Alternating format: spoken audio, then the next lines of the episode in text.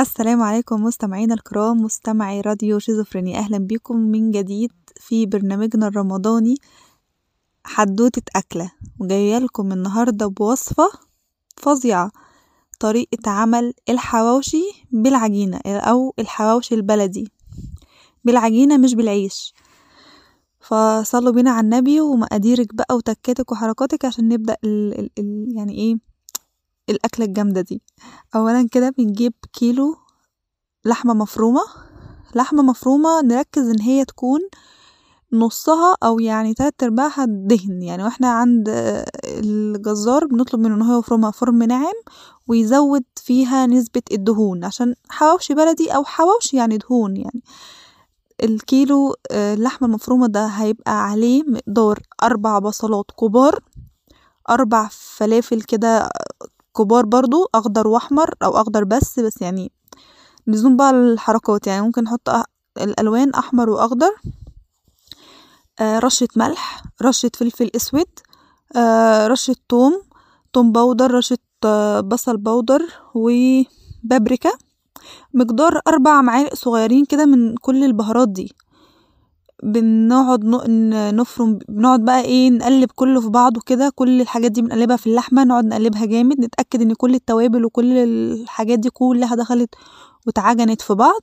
وبعد ما بنعجنها بن بنحط بس بنتأكد طبعا أو يعني حاجة نسيت أقولها اللي هو لازم البصل والفلفل يكونوا مفرومين كويس جدا عشان إيه زي ما قلت لكم كله يخش في بعضه كده. لما نيجي نعجن اللحمة مع المكونات دي يبقى كله في بعضه. فاللحمة ف... فاللحمة تكون مفرومة حلو قوي والبصل والفلفل يكونوا فرمينهم في الكبة كويسين جدا برضو. بعد ما بنفرم كله في بعضه بنغطيها ونحطها في التلاجة. نسيبها بقى في التلاجة كده شوية ونيجي بقى على العجينة. العجينة لازم نركز كده وإحنا بنعملها عشان العجينة دي يعني حاجة بسيطة كده ممكن إيه آه تفلت مننا. فالمكونات العجينة بنجيب كيلو دقيق بنجيب معلقتين كبار من السكر آه معلقتين متوسطين يعني مش كبار قوي. من السكر أربع معالق خميرة معلقتين صغيرين ملح معلق كوبايتين لبن دافي وكوبايتين مية دافية. هنقعد نعجن كل المكونات دي كلها في بعض وهنحط اللبن الدافي الأول وبعد كده هنحط المية الدافية بالتدريج. الكوبايتين هنحطهم بالتدريج. كل ما نحس إن إحنا محتاجين هنضيف عليه. هنقعد نعجن العجينة تبقى كويسة جدا هن... هت... يعني هتلاحظوا في الأول إن العجينة بتشد معانا كده أو بتلزق بطريقة مش كويسة فهتفتكر إن العجينة باظت لأ ما باظتش كملي افضلي اعجني فيها اعجني و... وكل ما تحتاج مية إحنا معانا مقد... مقدار كوبايتين مية دافية فكل ما تحتاج زودي زودي زودي.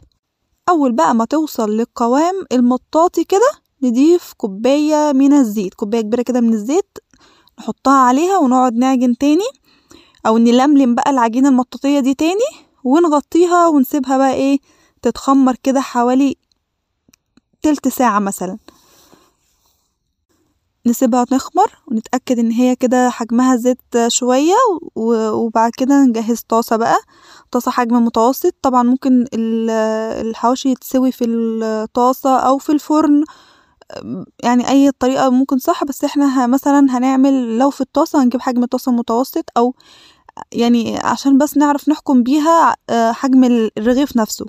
فهنجيب طاسة ونحط فيها العجينة هنعوصها زيت ونحط فيها العجينة ونحط كورة اللحمة في وسط كده العجينة. ونقعد بقى إيه نلملم عليها نلملم عليها يعني من من جميع أطرافها كده نلملم عليها ونغطيها ونقعد بقى نحاول نبططها كده ونظبطها.